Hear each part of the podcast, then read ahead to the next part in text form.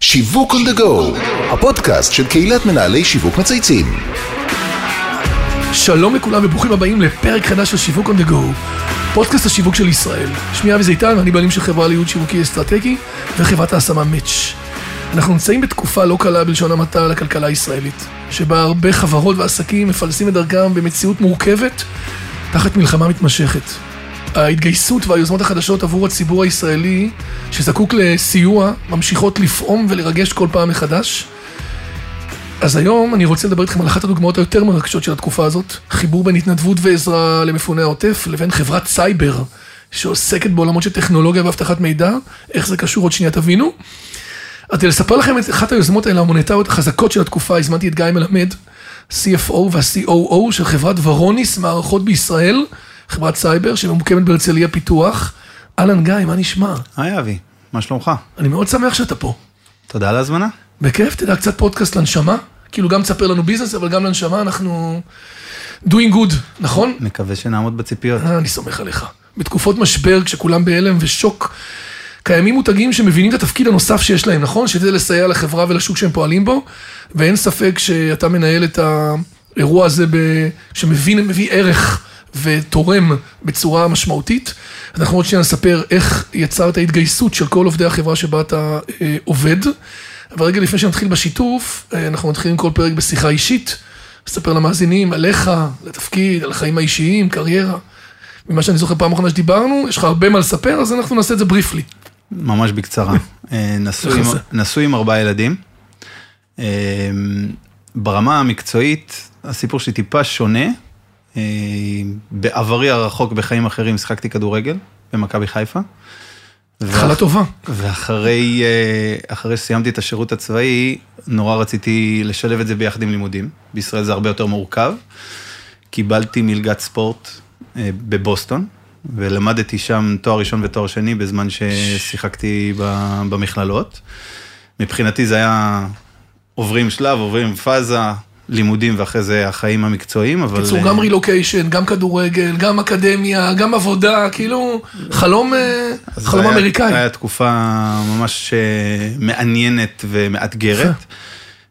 בסוף התקופה הזאת נבחרתי ב-MLS, בליגה האמריקאית, כדי לשחק שם, אז ככה המשכתי את החלום של הכדורגל, שחקתי בקולורדו, ואחרי שנה, ככה אמרתי... בוא נעזוב את החלום ונעבור למקצוע המרגש בעולם, שזה ראיית חשבון. אז התחלתי לעבוד... איזה קיצוני.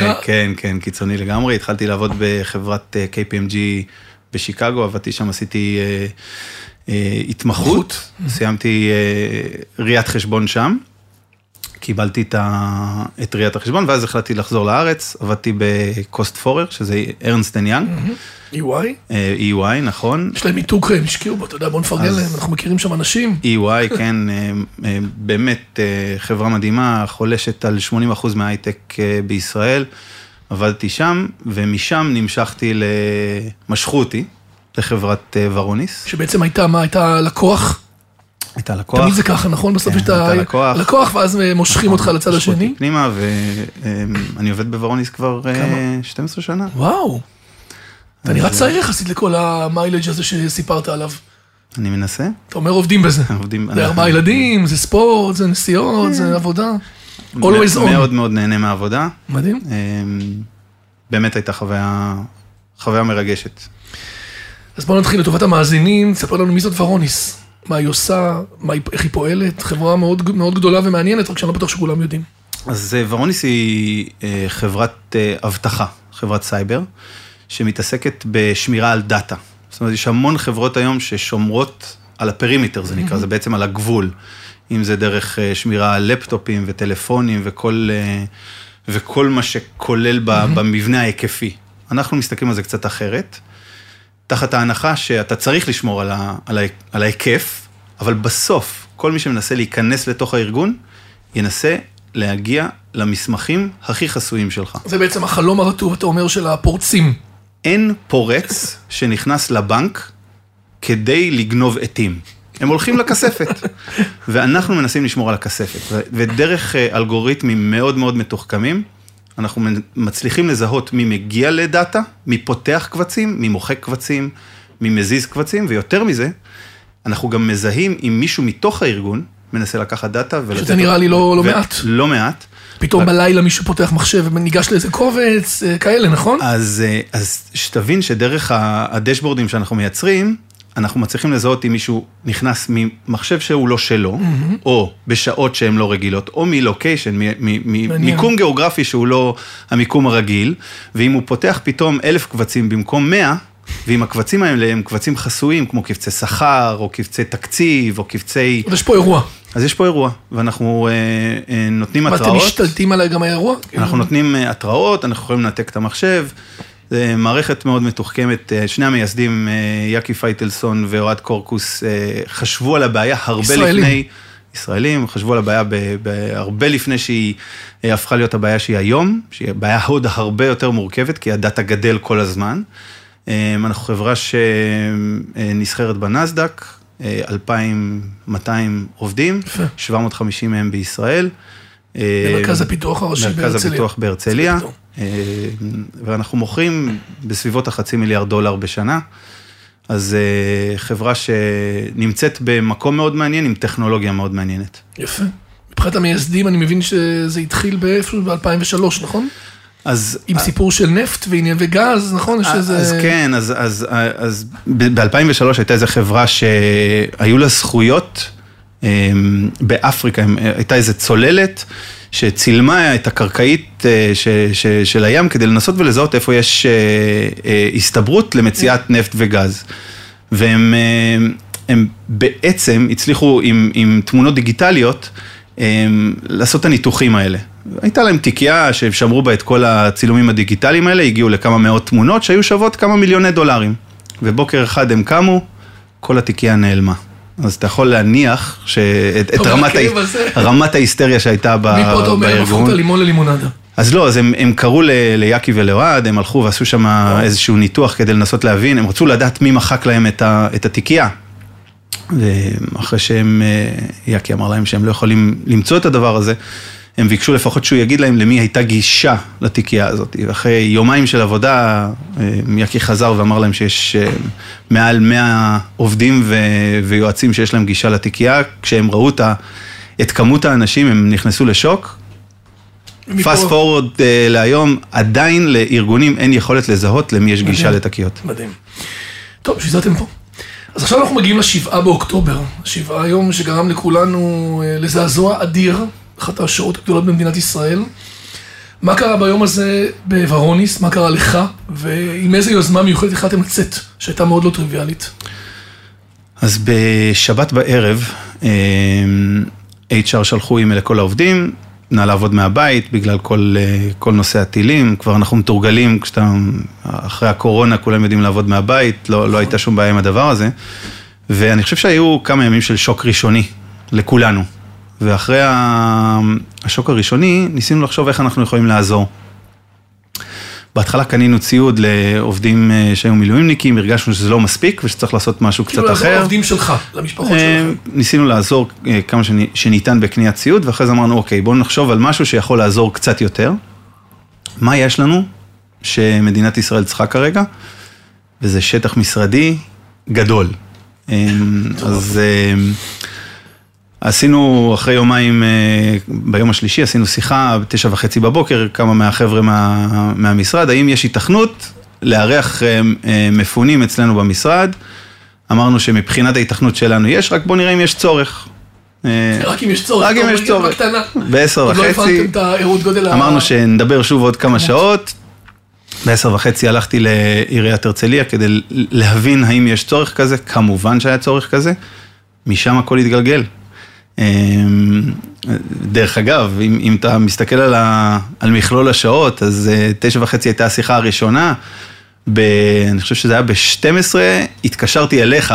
כן, זה קטע גדול, אנחנו מספר על זה, שבעצם דרך עיריית הרצליה, דרך יעל חברה, התקשרת אליי, אני הייתי בפוסט טראומה של אירוע שעברתי בעצמי, אתה יודע, באותה שבת עם אשתי, היינו באיזו מסיבה שם, ליד המסיבה ברעים, ואז אתה אומר לי שאתה קיבלת את הטלפון? אנחנו צריכים מזרונים. מזרונים. זה התחיל במזרונים. התחלנו. עכשיו נהייתי תמים, אני חשבתי שזה מזרונים וזהו, אתה מכיר את זה? אז זה המזרונים, וזה הקריות, וזה הציפות. אוכל. והתחלנו... ורגע, וסליחה, ו-MPM, ומוקד לענות לכל המפונים, הטלפנים שאתה צריך, נכון? זה כאילו הכל. חמל. ואז אני זוכר שאחרי שדיברת איתי, אמרתי לך שאני רוצה להתחיל לשלוח לך וואטסאפים, אתה יודע, בכל זאת ניהול פרויקט, תמונות, קונטקטים, אנשים, אתה אומר לי, אין לי וואטסאפ. אז אני אומר, רגע, לא הבנתי, אני בא לשלוח לך וואטסאפ, אני אומר לך, אין פה, הוא אומר לך, אתה מכיר את זה, שהוא אומר לך שהוא הזמנה לוואטסאפ, כן. שזה הפעם האחרונה לפני איזה 5-7 שנים, פעם האחרונה שראיתי את זה. אז אני עומד מחוץ לעיריית הרצליה, ואני מקבל ממך טלפון, ואתה רוצה לשלוח לי ספקי מזרונים, ואתה אומר, אבל אני לא מצליח לשלוח לך. יש לך איזה בעיה בוואטסאפ. יש לך בעיה בוואטסאפ, ואמרתי לך, אין לי וואטסאפ. ואז אמרת לי, טוב, זה לא יעבוד. אז אמרתי, טוב, והבת שלי עומדת לידי, ואני אומר לה, טוב, אני צריך להוריד וואטסאפ. עכשיו, היא מכירה... כמה נלחמת בזה, כמה שנים נלחמת בזה. היא מכירה את הקושי שלי. אז היא אומרת, באמת? אמרתי, כן, אין מה לעשות, אנחנו צריכים את המזרונים, וזה צריך לרוץ מהר. אז הורדתי וואטסאפ, ומאז אני...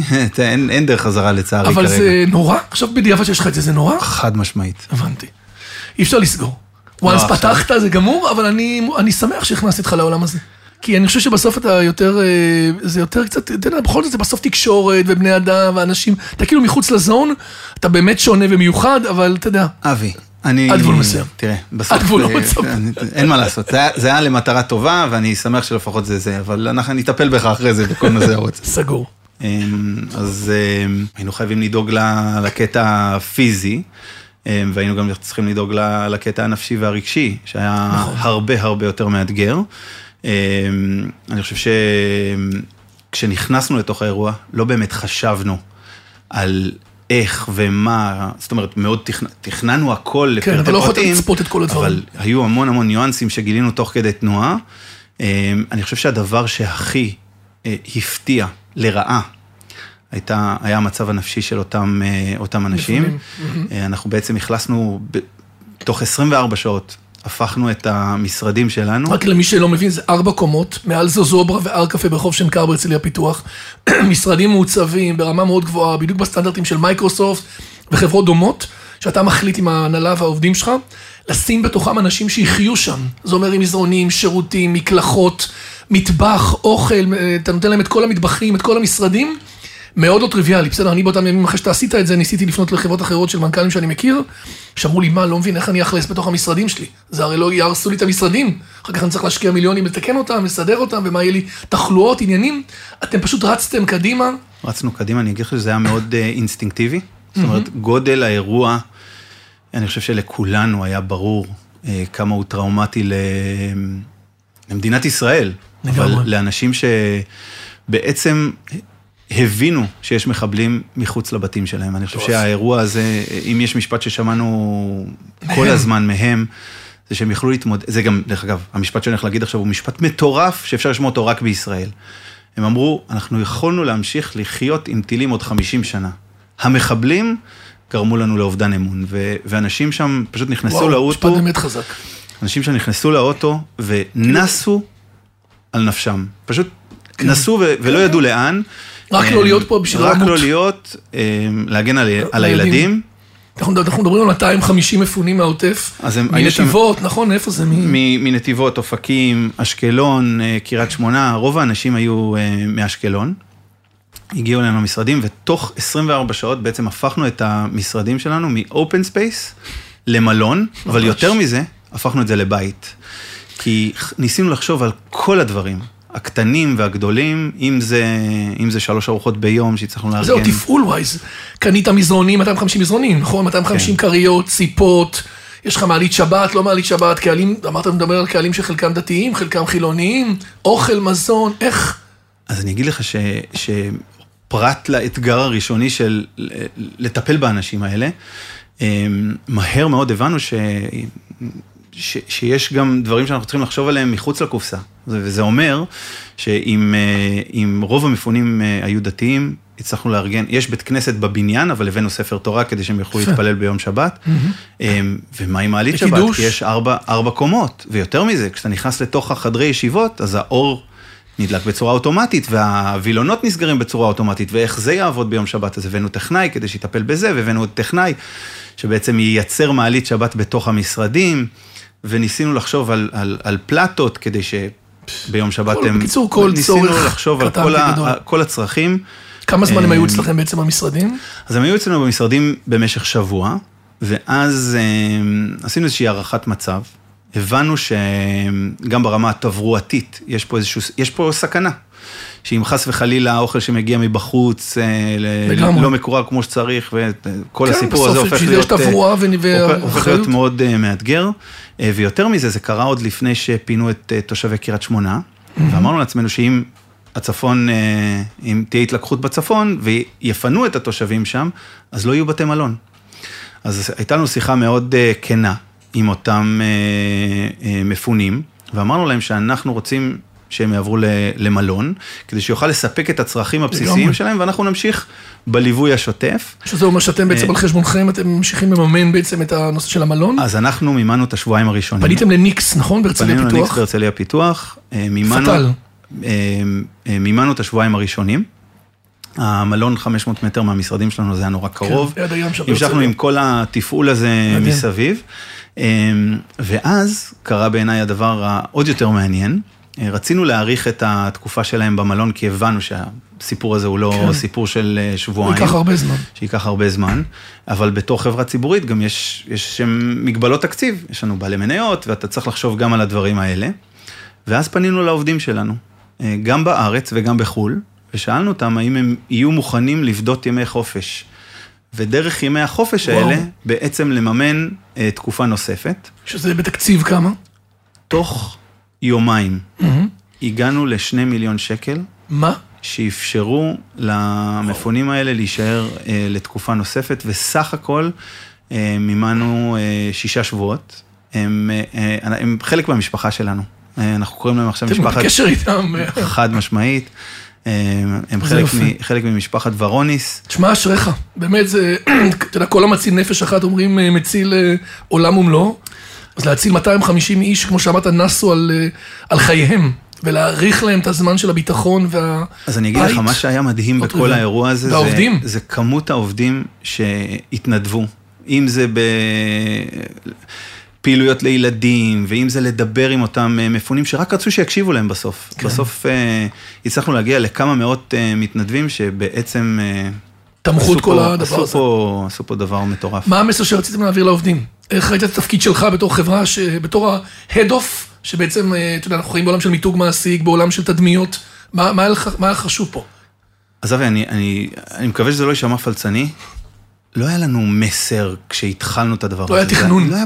לא היה פה שום רצון לייצר איזשהו אירוע שיווקי, זה בא באמת ממקום של לנסות לעזור, אבל אני חושב שהמסר, בכמות הפידבקים שקיבלנו, היה מאוד חד של ורוניס דואגת, ואנחנו מתייחסים לעובדים שלנו כמשפחה, זאת משפחת ורוניס, ובתקופה הקשה הזאת, היה לנו רצון בעצם לסייע, כמה שניתן, כדי לעזור לאותם אנשים. אני חושב שהיה ברור לכולנו, שחברות הייטק יכולות לעבוד הרבה יותר מהר ממשרדים ממשלתיים. שזה עליי כמו שאנחנו חושבים, ותמיד אנחנו אומרים, זה מורכב, יש גלובל, נכון? ואיך נקבל החלטה בישראל? לא, אז המבנה שלנו טיפה שונה. יש סמכויות פה לסניף הישראלי ומהירות? זה לא עניין של סמכויות, בסוף החבר'ה שמנהלים את החברה הם ישראלים, ובסוף אנחנו חושבים תמיד על כל הגורמים, אם זה בעלי מניות, ואם זה לקוחות ועובדים, אבל... התגייסות מרשימה מאוד, שאני לא מכיר הרבה כאלה, גם ניסינו לשכפל את זה החץ ולא הצלחנו, ואני חייב להגיד לך שפו גדול, אתה יודע, אני ראיתי אותך בתוך הפעילות, ליוויתי את זה, אני עם המשפחה שלי, בהתנדבות, ובאנו אליכם וראינו את הכל, ואני אומר לך, זה לא רואה הרבה כאלה, אז זה באמת... אני חושב שכולנו ניקח את כל השביעי באוקטובר, זה אירוע משנה חיים לכולנו, כל מי ש... גם היה פה סיפור אישי, נכון, של אחד העובדים, נכון, שבעצם הניע חלק מהחיבור הרגשי לזה. אז ליאור טלצור הוא עובד ורוניס, ולצערנו הבן שלו, ניב טלצור, נרצח במסיבה. נורא. זה היה חלק מהדקות הראשונות, נכון? שבעצם זה הניע את זה קצת גם, או שזה היה לצד? זה עבד לצד, זאת אומרת, זה היה משהו שבסוף אנחנו מסתכלים על כולם באמת כמשפחה, וכל סיפור כזה הוא סיפור טרגי. אנחנו ניסינו לעשות את המעט מהצד שלנו כדי לנסות לסייע כמה שניתן. יפה. תגיד, אתה פועל הרבה שנים בעולם הסייבר וההייטק. מה עובר על העולמות האלה עכשיו, בעת הזאת, מההסתכלות שלך, אתה יודע, גם על השוק הגלובלי, גם הישראלי, חודשים אחרונים, תן לי רגע איזושהי הערכת מצב או סטטוס כמו שאתה רואה אותו. אני לא חושב שזה קשור לחודשים האחרונים, אני חושב שבאופן כללי, כל יום שעובר, מתקפות הסייבר נהיות מורכבות יותר, קשות יותר, ועם תוצאות הרסניות יותר לחברות. סייבר הפך להיות זירת המלחמה החדשה, וחברות שלא מתכננות לדבר הזה, יהיו לזה השלכות מאוד חמורות. תוסיף לזה... יש כאלה שהן בחוסר מודעות, לא נערכות לעולמות האלה, כאילו זה עדיין מה? תגדיר את זה רגע. כי התחום מאוד מוכר, המלחמות גדולות, אנחנו רואים את הנזקים, אנחנו שומעים על חברות כרטיסי אשראי, בנקים, לרוב זה קורפורטים שנפגעים אם זה לא נעשה בצורה טובה. אז אני חושב שיש המון חברות שמסתכלות על איך מגינים על הגבול. זאת אומרת, איך אני מגן על הקטע ההיקפי שלי. לא כולם עדיין מבינים שבסופו של דבר, כמה שלא תגן, מישהו יצליח להיכנס לתוך הארגון שלך, ויותר מזה, אם יש לך עובדים מתוך הארגון, שיש להם גישה לדאטה שלא אמורה להיות גישה אליו, הם יצליחו לקחת את המידע הכי חסוי שלך, ולתת אותו למתחרים, ולכל ארגון, יש סוג מידע שלא היה רוצה שיגיע למתחרים, אם זה... קבצי תקציב, קבצי שכר, אין סוף קבצים, IP, פטנטים, מה שאתה לא רוצה. לגמרי. תוסיף לזה, סליחה שאני... לא, לא. כשאתה מסתכל על AI, באופן כללי, איפה שהעולם הזה נמצא היום, לאן הוא הולך, גם כמות החדירות יכולה לגדול, בגלל שהרבה יותר אנשים יהיו מסוגלים דרך AI להגיע לדברים האלה, כן, אתה אומר שהטכנולוגיה הזאת תאפשר יותר חדירה, יותר כניסה, אוקיי. ויותר מזה, בסוף כשאתה מסתכל על איפה העולם נמצא, אז יש כל הזמן את המאבק הזה בין לייצר פרודקטיביות, שיהיה יותר קל לעובדים לגשת למידע ולחלוק מידע. נגישות יותר נוחה. הנגישות למידע לבין הרצון לשמור על המידע. וזה כאילו יוצר איזשהו קונפליקט, כי השמירה מעכבת את הנגישות, והנגישות פורצת את ההבטחה. אז מה שאנחנו מנסים לעשות זה בעצם להגן על המידע בלי לפגוע בפרודקטיביות של החברה. זה הבטחה מעניינת.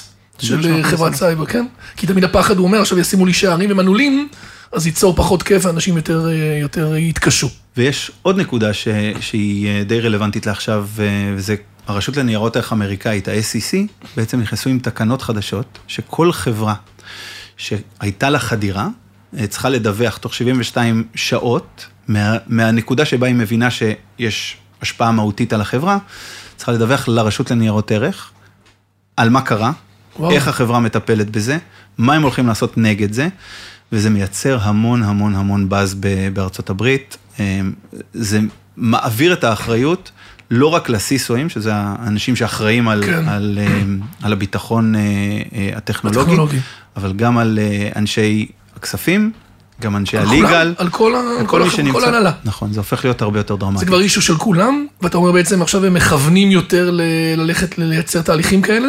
כי הם מבינים שזה מסכן בעצם את החברות.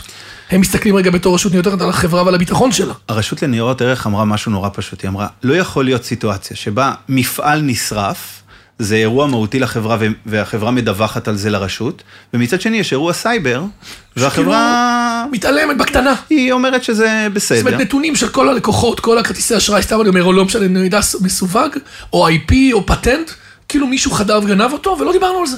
לא דיברנו על זה, או הוצאנו PR שלא קשור לרשות לניירות ערך, והם בעצם אומרים, אנחנו רוצים שזה יהיה אחיד, ומייצרים בעצם את הסטנדרט הזה. זה חלק מהסטנדרט, וזה מה שנקרא, אנחנו רוצים להיות מיודעים על זה, כי זו אותה סכנה כמו מפעל שנשרף, או אותה רמת סקיורט. ואם אתה מסתכל איפה העולם היה לפני 5 שנים, ואיפה הוא היום ברמת הסייבר, שמיים וארץ. הפחד הוא איפה נהיה עוד 5 שנים. וכשאתה מסתכל על גדילת הדאטה ועל הרצון לייצר את השיתוף, כל הזמן שהעובדים יוכלו לעבוד מרחוק, מקרוב, מהמשרד, בסוף המאבק הזה בין הפרודקטיביות לשמירה על המידע ימשיך, ולכן אנחנו מנסים להגן על אותם ארגונים בשמירה על הדאטה. אחלה, עשית לנו סדר קצת בעולם של סייבר, סקיוריטי, מקרו וחברות. שומעים אותך גם לא מעט מנכ"לים, סמנכ"לים, שאני מניח שנושאים כאלה יכולים להיות רלוונטיים גם אליהם אחר, מתוך האחריות לביטחון החברה ולידע שלה, לשיטה שלה, כל אחד יש לה בסוף את הייחוד שעליו הוא קם, ועל זה אנחנו בעצם מנסים לשמור. יש לנו עוד כמה שאלות קבועות שאנחנו שואלים כל מרואיין, אחד דיברנו על הצלחות, דיברנו על דברים טובים, יש איזה טיפ או משהו שאתה יכול לספר, יש לך רקורד מאוד מרשים, הלקחים, משהו שפחות הצליח, תובנה שיש לך למאזינים ששונים אותנו? אני חושב שיש שני דברים משמעותיים שקרו בוורוניס בשנים האחרונות, זה שינויי מודל. ב-2019 שינינו מודל. מה זה אומר שינוי מודל? ממודל פרפטואל, שבו אתה קונה את התוכנה והיא שלך, ואתה רק משלם על תחזוקה שוטפת. בעצם העברנו את זה למודל, אני אפשט, למודל ליסינג. זה נקרא מודל און-פרם סאבסקריפשן. אתה משלם מנוי שנתי, ואתה בעצם יכול להשתמש במוצר. אבל הוא לא שלי? הוא לא שלך. אני לא קונה את כל המוצר, אני קונה בעצם רק את השימוש. אתה קונה את הזכות להשתמש במוצר. זה היה שינוי שהוא היה מאוד מאוד דרמטי. חברות תוכנה אחרות שעשו את השינוי מודל הזה, חלקם נתקעו באמצע, זאת אומרת, לא הצליחו לעשות את המעבר, ואלה שהצליחו, משך הזמן הממוצע שלקח לחברה לעשות שינוי מודל כזה, היה בין 4 ל-6 שנים. מה? זה הזמן שזה לוקח. זה המון, אבל זה שינוי מאוד מורכב. אנחנו התחלנו את השינוי הזה בתחילת 2019, והצלחנו לעבור תוך 5 רבעונים, שנה ורבעון. וסיימתם. וסיימנו. והייתם כבר אחרי כאילו? עברנו מ-5% ליסינג, אם אני מפשט, ל-99% ליסינג תוך 5 רבעונים. זה היה שינוי מאוד מאוד דרמטי. מאוד מעניין. מאוד מעניין. שעיקרו יושב על מה? על תרבות ארגונית, על התמאה, על אנשים. אם אתה מנסה רגע להגדיר את האקס פקטור. כי בסוף חברות זה חברות זה חברות, נכון, ומוצר זה מוצר, והרבה ניסו. אז קודם כל הטכנולוגיה. כשאתה מסתכל על העובדה שהטכנולוגיה הייתה כל כך עשירה, ולקוחות רצו לעבור מהר, היכולת של לקוחות לקנות יותר, וליהנות מהטכנולוגיה דרך המודל הזה, עבדה בצורה מדהימה, אבל אני אגיד שגם יותר מזה, היכולת של הארגון להסתכל על שינוי וליהנות ממנו במרכאות, ולא להיות בפחד ממנו, זה היה אחד מהגורמים המאוד משמעותיים שעזרו לנו לעשות את המעבר הזה. ובתחילת השנה הזאת, ב-2023, החלטנו שלמה רק שינוי מודל אחד, נעשה עוד אחד. אז אנחנו כרגע בתהליך של מעבר ממודל on-prem subscription למודל SaaS. זה כבר ממש סס מלא. שזה סס מלא. בעצם ניגש לענן, ומשם השילוב בין ליסינג לבין גישה בעצם מרחוק. נכון, שזה בעצם מאפשר למוצר להיות עוד הרבה יותר מתקדם, כי אתה יכול להסתכל על מה קורה אצל לקוח אחד שלך בצד אחד של העולם, לראות מה אתה צריך לספק ללקוח אחר בצד אחר של העולם, ותוך משך זמן מאוד קצר להגן עליהם בצורה כזאת. אז התחלנו את השינוי הזה, ובינתיים מתקדם בצורה מאוד טובה. ברבעון השלישי כבר הגענו למצב ש-15% מה-ARR שלנו, לפשט את זה, 15% מהמחירות שלנו דרך מודל סאסי, אז גם זה מתקדם קצת יותר מהר ממה שתכננו במקור. אני חושב שבאופן כללי, היכולת שלנו לחשוב על שינוי ולעבוד דרך השינוי, עבדו מאוד טוב. שמע, אתה שובר פה פרדיגמות גדולות, גם של שינויים כאלה גדולים, וגם של doing good, שבסוף גם את זה, אתה יודע, ברגע האמת, שאנחנו יודעים כמה זה לא פשוט, נערכתם ועשיתם. זה מרגש. שאלה שנייה, זה, בפינה הזאת אתה בוחר בעצם, כל אורח בוחר איזה מותג מייצג אותו באופן הטוב ביותר, ולמה? מעניין מה תבחר. אתה אבל לא אורדינרי הרי. אז זהו, אז אני לא יודע אם התשובה הזאת היא קונבנציונלית או לא, ואני לא בטוח שיש מותג ספציפי שאני יכול להזדהות איתו מההתחלה ועד הסוף. באמת? אין אחד שלם כאילו 100%? יש מותגים שאני יכול לקחת מהם חלקים. מה למשל? אבל אני אגיד לך שם של מותג וזה... זה נראה לך קטן. לא, זה לא עניין של קטן, זה עניין שאתה... בסוף במותג יש היסטוריה, יש... אני לא מסכים עם כל מה שכל בן אדם אומר מ-0 עד 100. אני לוקח חלקים ממה שבן אדם אומר, וגם במותגים יש דברים שאני אוהב, דברים שאני פחות אוהב. אז אני מעדיף לבוא ולהגיד שיש דברים ספציפיים מתוך המותג שהייתי לוקח אותם, אשר מותג אחד ורץ איתו מההתחלה ועד הסוף. ורוניס זה מותג שמייצג אותך? אני מקווה שאני מייצג את המותג של ורוניס כמו שצריך. אבל זה both ways. אז בואו נחליט שורוניס, זו התשובה שלך, אתה יודע, מי שלא עונה לי ואומר לי אין לי, אז אני הולך לחברה שלו. כי אם הוא חלק ממנה, והוא עדיין בדרך יכול להשפיע ולשנות, אז בוא נאמר שזה יכול להיות הבחירה. קניתי. יאללה, הנה הצלחנו במשא ומתן. ושאלה אחרונה, יש מישהו שאתה חושב בעולם שאנחנו פועלים בו, שותף, לקוח, סמנכ"ל, אנחנו לרוב פה אנשי שיווק או מנכ"לים, שאתה חושב שיהיה מעניין לראיין אותו, אנשים שיצא לך לפגוש בעת האחרונה, ותחומים מרתקים ומעניינים? אז אני חייב להגיד לך שלפני שנכנסתי לאולפן וידעתי שהשאלה הזאת היא... חשבת על זה? אני רציתי להציע אותך, אבל כבר הבנתי שעשית את זה מהצד השני. אחר כך עשיתי את זה מהצד השני, נכון? אז זהו, אז אני לא יכול להשתמש בתשובה הזאת. תראו, אבל גם הלכת למקום יצירתי. אני חושב שזה יהיה נורא מעניין. הייתה פה פעם מיכל שפירא שאמרה לי, אמרתי לה, מי אמרתי לה, אני רוצה לראיין אותך. אמרתי לה, אני זורם, ופעם גם טל ספיבק מהמצייצים, וגם היה לי עוד פלטפורמה. אני יחסית מנסה לא להגזים. זה גם לא מעניין כבר יותר מדי פעמים. אבל בוא נחשוב... אז יש לי שם אחר, אבל הוא לא איש שיווק, אני חושב שהוא בוודאי איש שיווק, אבל לא פר אקסלנס כמו שאתה מסתכל על זה. אם אני חושב על מישהו שיהיה נורא מעניין לשמוע אותו, זה שחר חסון. וואלה. כי אני חושב שכשאתה מסתכל על המותג, כשאתה מסתכל על המותג הזה, ושחר חסון ברמת, אני יודע שזה קצת לא...